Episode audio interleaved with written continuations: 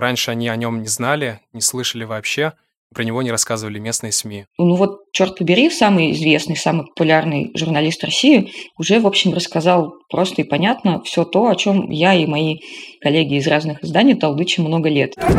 Марина, Марина, вы слышите? На нас напали, бьют нашу машину, можете позвонить э, кому сможете, как бы максимально. А, микроавтобус, микроавтобус. Э, мы ехали по пути из Карабулака в сторону Грозного.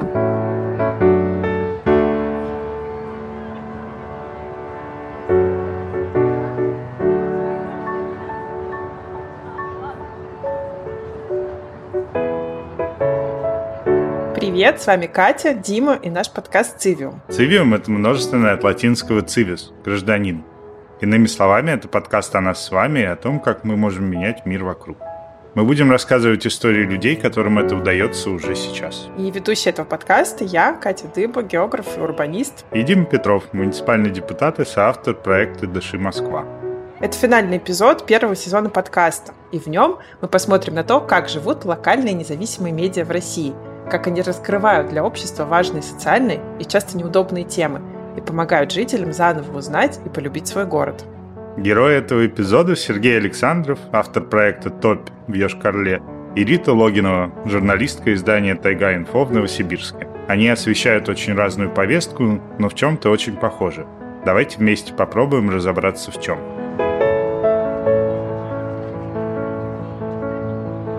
Меня зовут Сергей, мне 25 лет, я живу в Вишкороле. Я тоже родилась и выросла в Вишкороле, но уехала оттуда в Москву почти 15 лет назад. Про медиа ТОП я узнала довольно случайно. Во время протестных акций в конце января этого года это было единственное медиа в Вишкороле, которое написало про те события. Но оказывается, ТОП совсем не имеет общественно-политического уклона, но очень интересно рассказывает о культуре, событиях и людях города.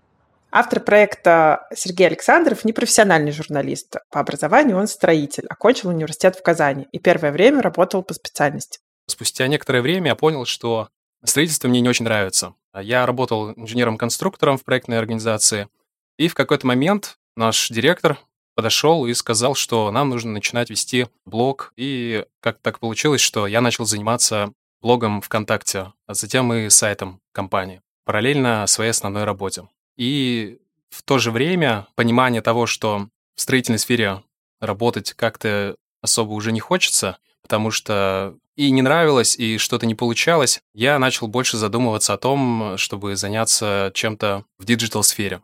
В 2020 году Сергей уволился из строительной компании и начал работать редактором сайта в одном из гипермаркетов мебели. Когда я уезжал из Казани, у меня проскользнула мысль, что в Казани есть классные интернет-медиа, Инде и Enter. И хотелось что-то подобное сделать в Вишкороле. Но довести это дело до конца, ну, у меня не получалось, потому что все мои мысли были как раз связаны с тем, что я должен поработать по специальности. Решающим моментом стало участие в конференции локальных медиа, где были представители СМИ со всей России. Стало очевидно, что для того, чтобы делать свой проект сейчас, не обязательно иметь сайт. Можно собрать команду из нескольких человек и начать с Инстаграма. И тогда мне щелкнула мысль, что да, наверное, стоит попробовать. Так в сентябре появилась топь. Почему топь? Почему такое название? Забавное совпадение, но совсем недавно вышел российский сериал «Топи» Дмитрия Глуховского с довольно мистической, жесткой историей, которая происходит в российской глубинке. Место, откуда все уезжают. Вся молодежь э, и взрослые, ни для кого не секрет, что Нишкарала, маленький город, как и любой другой провинциальный город, страдает от того, что люди оттуда уезжают. Уезжают люди не только из маленьких городов, уезжают также из городов-миллионников. Да, Ишкарала действительно небольшой город. Население примерно 270 тысяч человек. По моим ощущениям, это все еще то место, откуда молодежь стремится уехать, к сожалению, потому что очень низкий уровень зарплат и не так много возможностей для развития. Несмотря на это, в городе все равно происходит какая-то жизнь. Здесь есть молодежь. Молодежь приезжает в маленькие города из деревень и сел. То есть какой-то приток населения все равно есть. Он продолжает подпитываться молодежью, и поэтому жизнь в маленьком городе, хоть она и такая не совсем широкая, разнообразная, но все равно кипит.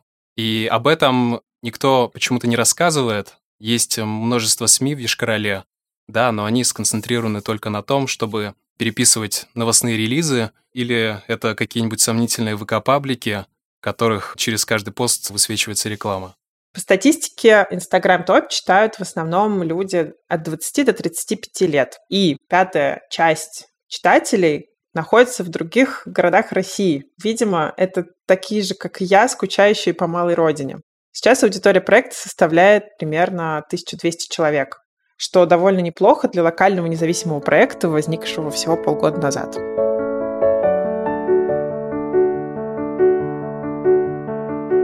Меня зовут Рита Логинова, я корреспондент сайта Тайга-Инфо. Это новосибирское издание. Сейчас она позиционирует себя как федеральная с фокусом на Сибирь и со специализацией на Сибири.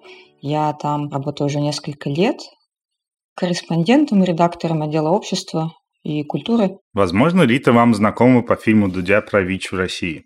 Но именно с изданием Тайга-Инфо она связывает свое имя, личную репутацию признается в любви команде и не представляет счастливой жизни без них. Здание само по себе не очень большое, но тем не менее с такой репутацией, рядом с которой хочется находиться, пожалуй, это единственное место в городе, где я хочу продолжать работать и могла бы продолжать работать. Больше таких мест нету.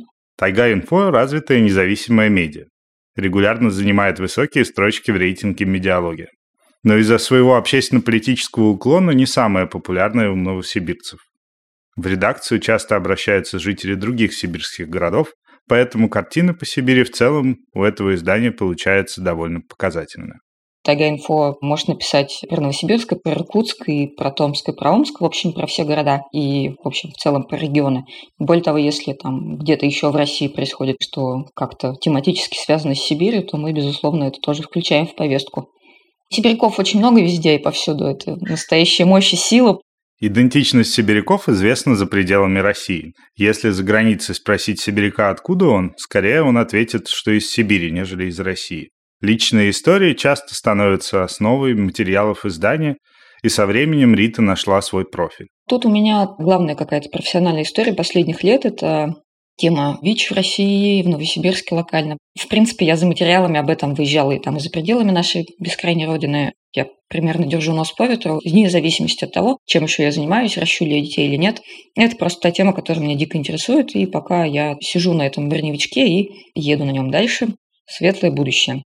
Работая с сообществом людей, живущих с ВИЧ, погружаясь в личные истории и распутывая клубок их взаимодействия с системой здравоохранения, Рита хорошо прочувствовала все сбои, которые дает система. Такая глубокая личная связь с проблемой позволяет добиваться результатов. Центр СПИДа переехал сначала в одно более просторное помещение, потом в другое более просторное помещение. Ситуация с перебоями перестала быть такой критической. Да, они продолжают случаться, потому что, ну, в принципе, так устроено российское здравоохранение, но, как мне кажется, все стало сильно-сильно лучше, чем было еще несколько лет назад. Стало больше людей, не скрывающих свой ВИЧ-статус. И это тоже здорово в контексте как раз журналистики, потому что с ними спокойно можно взять интервью, поговорить, рассказать, показать человека, который не скрывает свой статус, при этом живет полноценной жизнью, и не ползет в белой простыне в сторону кладбища. И это тоже такой большой вклад медиа в образ вообще человека, живущего с ВИЧ, в борьбу со стигмой со стереотипами. Повлиять на восприятие этой темы в обществе без этой открытости, конечно, невозможно. И это большой шаг. Насколько фильм «Дудя про ВИЧ» помог в этом направлении? Как это повлияло на ситуацию? Никак не изменилась ситуация моя, кажется, личная после выхода фильма «Дудя». Я только рада, что вот к сегодняшнему моменту уже 20 миллионов людей, кажется, посмотрели это видео и узнали для себя много хороших новостей, которые для специалистов давно не новости, а вот для ну, обывателя, наверное, узнать, что от ВИЧ не умирают, а, что таблетки позволяют долго и счастливо жить, б, что ВИЧ-позитивный человек не может никого инфицировать, если он сам на терапии и достиг неопределяемой вирусной нагрузки С, это реально были какие-то вау-известия, буквально глаза у многих открылись. Другое дело, что когда вышел этот фильм, я села и стала думать, ну вот, черт побери, самый известный, самый популярный журналист России уже, в общем, рассказал просто и понятно все то, о чем я и мои не сказать, чтобы многочисленные коллеги из разных изданий толдычим много лет. Может быть, уже в нас нет большого смысла. Вот год прошел, аудитория у Дудя классная, лояльная, она очень большая. Но это вообще не все люди, до которых нужно доносить все эти известия. Я думаю, ну, окей, Рита, ты еще поработай, потому что есть еще что рассказывать и кому.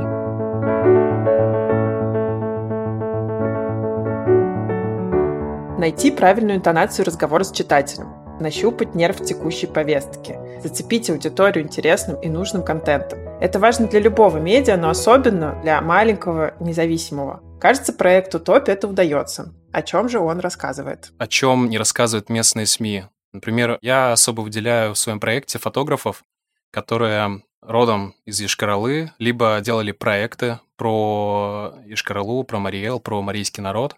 О них вообще ни слова в местных СМИ не было. Также со всем остальным происходит, не только с фотографами. Это происходит и с музыкой, и с кино, и с современным театром, и с какими-то творческими объединениями. Ниша была пуста. Можно сказать, что я успел занять эту нишу. Я сам очень долго ждал, когда появится эта медиа, но, как обычно у нас бывает, если в чем-то хочешь разобраться, то сделай это сам. Основной контент Топи – это подборки событий Ешкралы, не только связанные с театром, искусством и массовыми мероприятиями, которые проводит администрация, но и локальные инициативы творческой молодежи вне официальной афиши, что-то исключительное, уникальное. Был такой фотограф Сергей Чиликов, он родом из Ешкаралы. О нем написали все продвинутые медиа еще лет 5-6 назад. Он снимал такие провокативные полуэротические фотографии – в обычных домах, квартирах, и на каком-то из сайтов я нашел описание его фотографий, там было указано место съемки и год съемки. И когда я сделал пост, люди просто были ошеломлены от того, что такой фотограф существовал, что он был из Ишкаралы и снимал такие фотографии, которые постит там Esquire, условный The Village. То есть это вызвало большой восторг, удивление у людей удивление еще от того, что раньше они о нем не знали, не слышали вообще, про него не рассказывали местные СМИ. Одна из функций моего проекта — это как раз-таки рассказывать о таких людях. Меня именно этим зацепил проект, хотя я не живу в Вишкороле, но отписываться от этого Инстаграма не захотелось. И узнавать о месте, где ты родился и провел все детские подростковые годы с новой страны, оказалось очень увлекательным.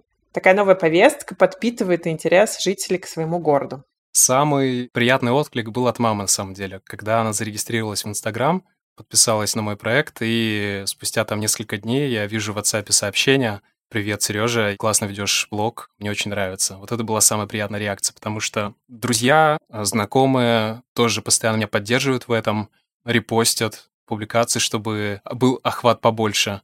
Иногда видишь репосты от совсем незнакомых людей, которые говорят, вау, это круто, что у нас в Вишкареле такое есть. Мы не одни такие, кто желает потреблять такой контент. На данном этапе Сергей работает над проектом один в свободное время. Иногда ему помогают друзья, подкидывают идеи, консультируют по дизайну, помогают в поиске информации. Конечно же, я хочу развиваться дальше и увеличивать команду, но понимаю, что пока кроме, ну так скажем, движухи или способности там причислить себя к какой-то компании креативной, я, кроме этого, больше сделать пока ничего не могу. То есть я не могу оплачивать эту работу. Первое время можно работать на энтузиазме, на том отклике, который получаешь. Но в какой-то момент нужна другая мотивация, поиски вариантов монетизации, создание команды. Когда я переехал из Казани обратно в Вишкаралу, я шел как-то по улицам в вечернее время и просто обратил внимание на такую деталь. Такие тусклые-тусклые фонари горят. Несравнимо с Казанью, и немножко такая апатия приходит, становится немного грустно. Но когда ты узнаешь, что молодежь в городе все-таки есть, она что-то делает, она делает интересные вещи, об этом можно поговорить, как-то оптимизм прибавляется. Ешкаралу часто называют медвежьим углом. Во время войны сюда эвакуировали стратегически значимые производства, которые превратили захолустье в индустриальный город. Через 40 с небольшим лет Советского Союза не стало, но остались заводы и тупиковая железнодорожная ветка. Курортов и других мест притяжения туристов тоже нет. Хотя в моем детстве, в 90-е нулевые, город был довольно уютным, хотя и не особо развитым по современным стандартам. Многое ли изменилось с тех пор? Ну, наверное, сложно назвать городом, который учитывает все потребности современного человека. Есть проблемы и с общественным транспортом, есть проблемы с работой, но, тем не менее, это небольшой тихий город, без пробок. Все равно есть э, суперкомпании, которые работают на международном рынке. Это я говорю об IT-компаниях, таких как iSpring или TravelLine. В этом смысле это комфортный город. Когда я уезжала из Ишкаралы, как раз начался проект перестройки и благоустройства центра города. Спасская башня Московского Кремля, дворец венецианских дожей, набережные Брюки, немецкие замки. Кому-то это нравится, кто-то считает это абсурдом и безвкусицей. Хотя сейчас туристы приезжают на это посмотреть, на мой взгляд, как на гротескное порождение самодурного режима. Если про набережную говорить, то с высоты птичьего полета, конечно, она смотрится прекрасно, она офигенно смотрится. Особенно в ночных огнях. Но когда ты прогуливаешься по набережной, видишь качество работ, и просто все настроение, все впечатление от этого рушится. Лет 8-10 прошло с момента постройки набережной, это все уже на глазах начинает рушиться. И когда ты наблюдаешь это год за годом, каждое лето прогуливаясь по набережной, и видишь, что ничего не меняется, вот тут настоящая тоска начинается. Власти об этом почему-то не заботятся. Построить построили, а денег на эксплуатацию, там, на ремонт, видимо, не хватило. Есть такой анекдот, что бывший губернатор Маркелов, который строил все эти объекты в городе, просто не разобрался в Инстаграме, а поделиться с друзьями впечатлениями от поездок по Европе ему очень хотелось. Так появились все эти объекты. К сожалению, это привело к тому, что исторического облика города практически не осталось. И в 2010 году Ишкаралу даже лишили статуса исторического города.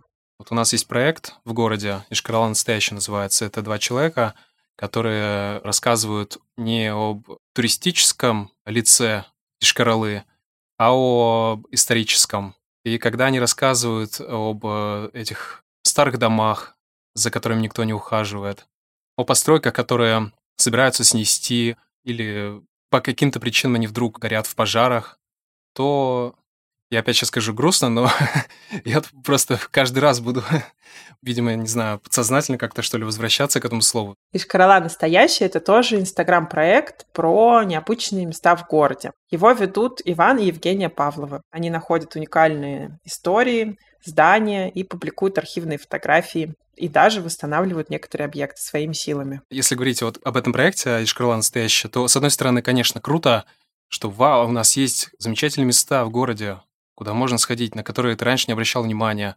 Но с другой стороны, когда власти не заботятся о сохранности культурного наследия, проблема не только наша, это проблема всей России, то хочется просто взять и уехать от этого бессилия, потому что ты, как обычный житель города, не можешь с этим ничего сделать.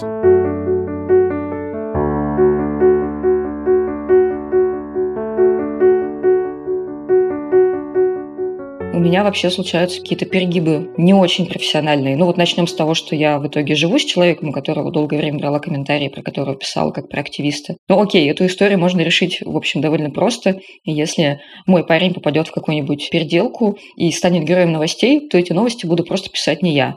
А бывает, что я, не знаю, пишу о человеке в сложной какой-то ситуации через неделю или через две обнаруживаю себя там на пороге его дома с продуктами, потому что я точно знаю, что он там забухал или там он потерял работу, ему нечего есть, у него нет денег, а я это все знаю, и как бы делать вид, что меня это вообще не касается, ну, я просто не могу. Я не могу сказать, что это профессионально, наверное, нужно выдерживать большую дистанцию. Вот, но такое бывает. Благодаря мозгу человек хорошо адаптируется даже к самым сложным жизненным ситуациям. Часто это происходит за счет снижения эмоциональной вовлеченности, и вместе с ней уходит способность видеть личность, а не хронологию, факты и статистику. Так, работа журналиста может превращаться в рутину. Про выгорание тоже все понятно. Естественно, оно меня настигало.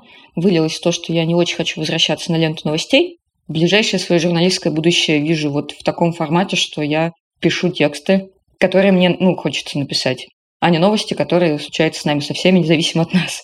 Не знаю, может, кто-то будет недоволен таким моим решением или считать, что я там нос задираю, но это вот ради сохранения себя же самой. Ну, плюс ко всему, у меня случился опыт работы в коммуникациях в некоммерческой организации. И это тоже сильно как-то жизнь, ну, разбавило, как минимум. В смысле, выбило из той рутины, которая была у меня в редакции. Сейчас эта рутина совершенно другая. Не могу сказать, что она меня тоже там иногда не подпекает, но такие переключения у меня в жизни уже случались не раз, и я думаю, что это такой довольно тоже эффективный способ для человека, который в какой-то своей колее едет и уже устал катиться, что-то поменять.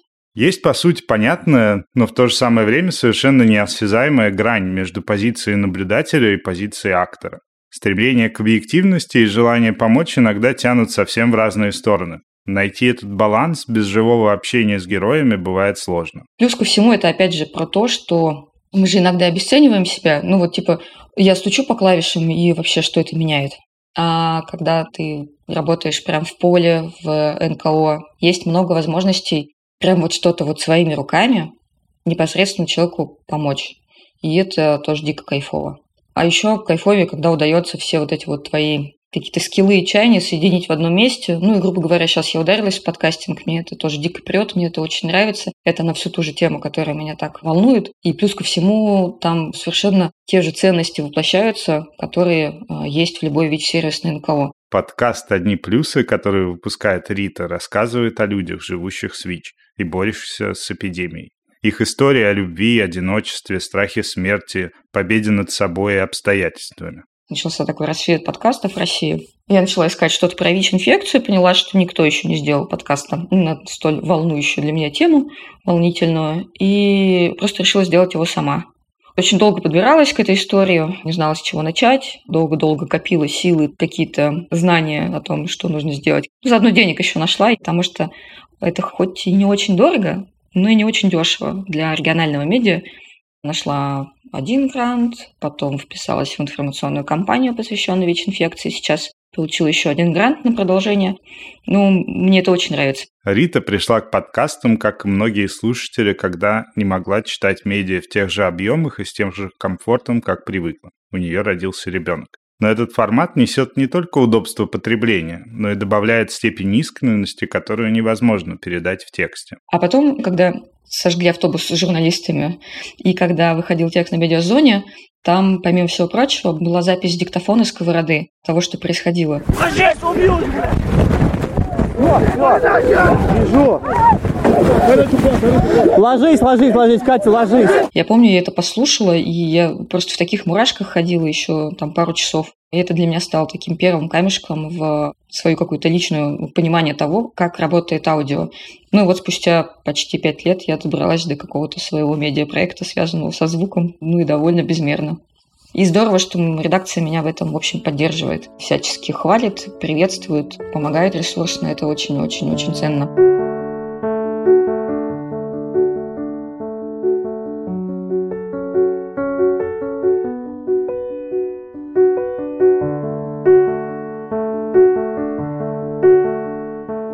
Один из главных инсайтов, который пришел ко мне во время работы над подкастом, не нужно ждать от кого-то готового решения. Перемены начинаются с диалога, только когда он происходит с обеих сторон. Да, власть часто бывает очень закрыта, но если начать что-то делать, то в какой-то момент и с администрацией можно завести конструктивный разговор. Если, опять же, вернуться к Ишкарале настоящее, недавно они запостили сбор средств на восстановление а, одной из э, кованых оград красивая кованая ограда, за которой никто не ухаживает, они смогли собрать средства на составление техпаспорта этого объекта и сейчас пытаются запланировать э, восстановительные работы. Начинается все с малого, не с дома, так с забора. Э, надеюсь, это у них получится. И постепенно, возможно, мы придем, да, к тому, что у нас и люди, которые собрались вокруг локальных проектов, и просто жители города начнут об этом задумываться. Сейчас нельзя сказать, что это прям приобрело какие-то ясные очертания, как движение. Надеюсь, что это все только начинается. Мариэл – бедный дотационный регион. Здесь действительно сложно найти работу с достойным уровнем зарплаты и жить без заглядки на то, как бы прокормить себя и семью. Но не все же так грустно. В Ишкареле много IT-компаний. Здесь э, сильная IT-школа университетская, и город просто завален этими компаниями. Они все работают, зарабатывают деньги. Это очень круто. Это если говорить о бизнесе. Если говорить об гастрономической культуре, то тоже есть пара мест, которые суперские. Они современные, клиентоориентированные, у них вкусно, что самое главное. Но в этой сфере хотелось бы побольше, конечно, таких заведений. Если говорить об творческих объединениях, все-таки стоит выделить такое объединение есть «Ништяк Браток». Это сообщество людей, которые объединяют вокруг себя людей творческих, связанных с кино, связанных э, с музыкой, связанных с стрит-артом. То, что они делают сейчас у нас в городе, это очень круто. А начинали они, по-моему, со скейтбординга. То есть просто какая-то локальная тусовка скейтбордистов, которые разрослись до того, что сейчас выпускают собственный мерч, открыли магазин, про них знают. Находясь в одном месте, ты редко задаешься вопросом, за что ты любишь свой город. Но, поживя в других местах и возвращаясь в родной город, находишь ответ на этот вопрос. Я люблю Ишкаралу за то, что это тихий, спокойный город. Не нужно по два-три часа в день проводить в пробках. Что здесь на самом деле приятные люди, простые, с ними можно спокойно общаться на любые темы. Любишь город за то, что он зеленый, когда вот в пабликах постят фотографии старого города, когда там, например, фотография Ленинского проспекта, а он весь в зелени, в деревьях, кустарниках. Сейчас от этого мало что осталось, но, несмотря на это, город все равно можно назвать зеленым, уютным и довольно-таки экологичным. Когда делаешь проект, который изучает родное место и пытается найти идентичность, получается своеобразная психотерапия, которая помогает бороться с провинциальной тоской. Это мотивирует как-то дальше жить в городе. Несмотря на то, что вот я сейчас все сказал, что у нас все плохо, что люди уезжают, проблемы с городской средой, общественным транспортом, бизнесом, работой. Несмотря на это, я надеюсь, что если мой проект заставит кого-то задуматься и остаться жить в Вишкороле дальше, то думаю, что это все не зря.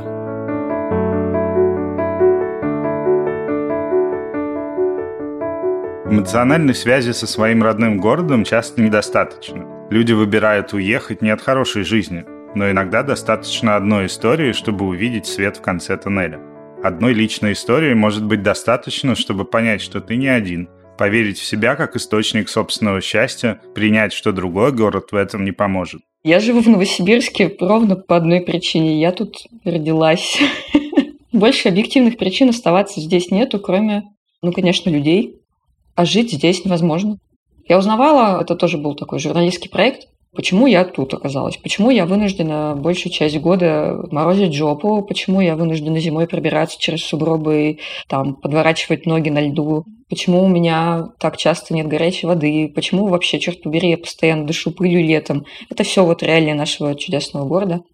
Просто выяснилось, что сослали в Томскую область предков не таких давних. И вот они с Нарыма перебрались в какой-то момент в Новосибирск и тут осели. Ну, думаю, ладно, спасибо, могли бы вернуться куда-нибудь к себе туда, Жить в таких условиях – вечное преодоление. В какой-то момент начинаешь осознавать, что внутренние ресурсы имеют свои ограничения. С этим начинает появляться и ценность баланса возможностей, которые дает город, ресурсов, которые подпитывают соседи, и проблем, которые несет быт. К оценке возможностей легко подойти рационально, а вот в остальном ключевую роль начинают играть эмоции. Кайфовые люди в Новосибе. Это вот, ну, это то главное, что меня здесь держит. Пять лет назад мы просто могли выпивать в одном баре, то сейчас кто-то поддерживает важнейшую там социальную инициативу, связанную с доступом к образованию детей с ограниченными возможностями здоровья. Кто-то пошел в политику, кто-то в активисты. Мы все вместе постоянно ходим, как эти сумасшедшие бабки, хотя мы еще не бабки, на пикеты. Ну вот у нас стало как в Москве. космонавты, Вентилова, силовые задержания. Вот мы и дожили до этого светлого будущего. Ну, как раз в такие моменты, ну, собственно, на протестных мероприятиях, мне, как журналисту, возвращается какое-то понимание своей роли.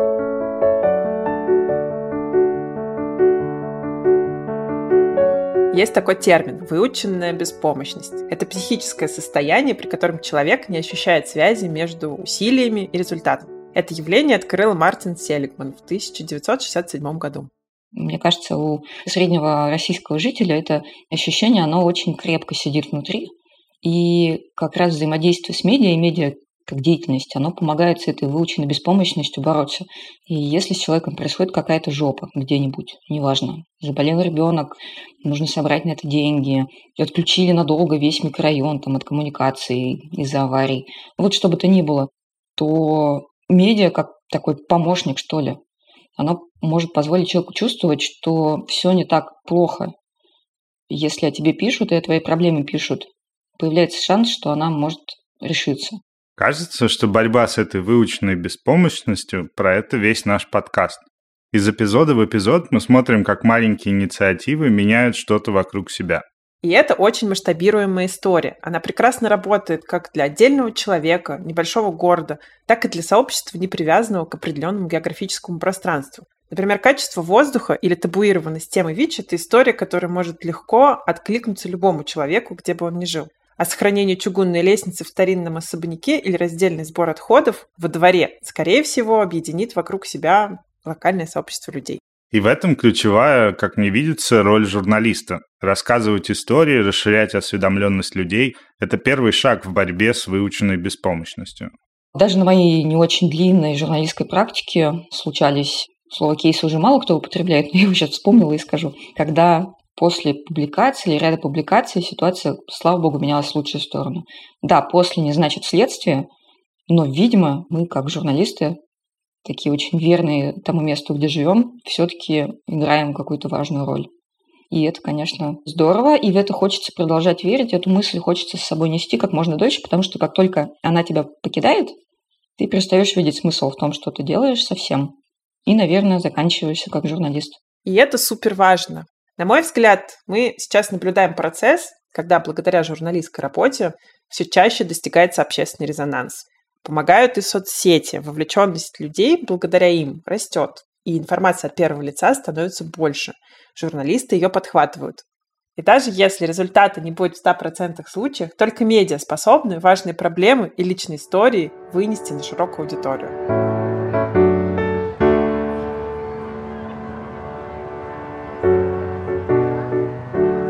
Это был подкаст «Цивиум» и заключительный эпизод первого сезона. Спасибо, что были с нами. Спасибо за вашу обратную связь. Второй сезон уже очень скоро. Следите за нашими обновлениями и подписывайтесь на наш подкаст на любых удобных вам платформах. Apple подкасты, Google подкасты, Яндекс Музыка, Castbox, Туверкас и на любых других.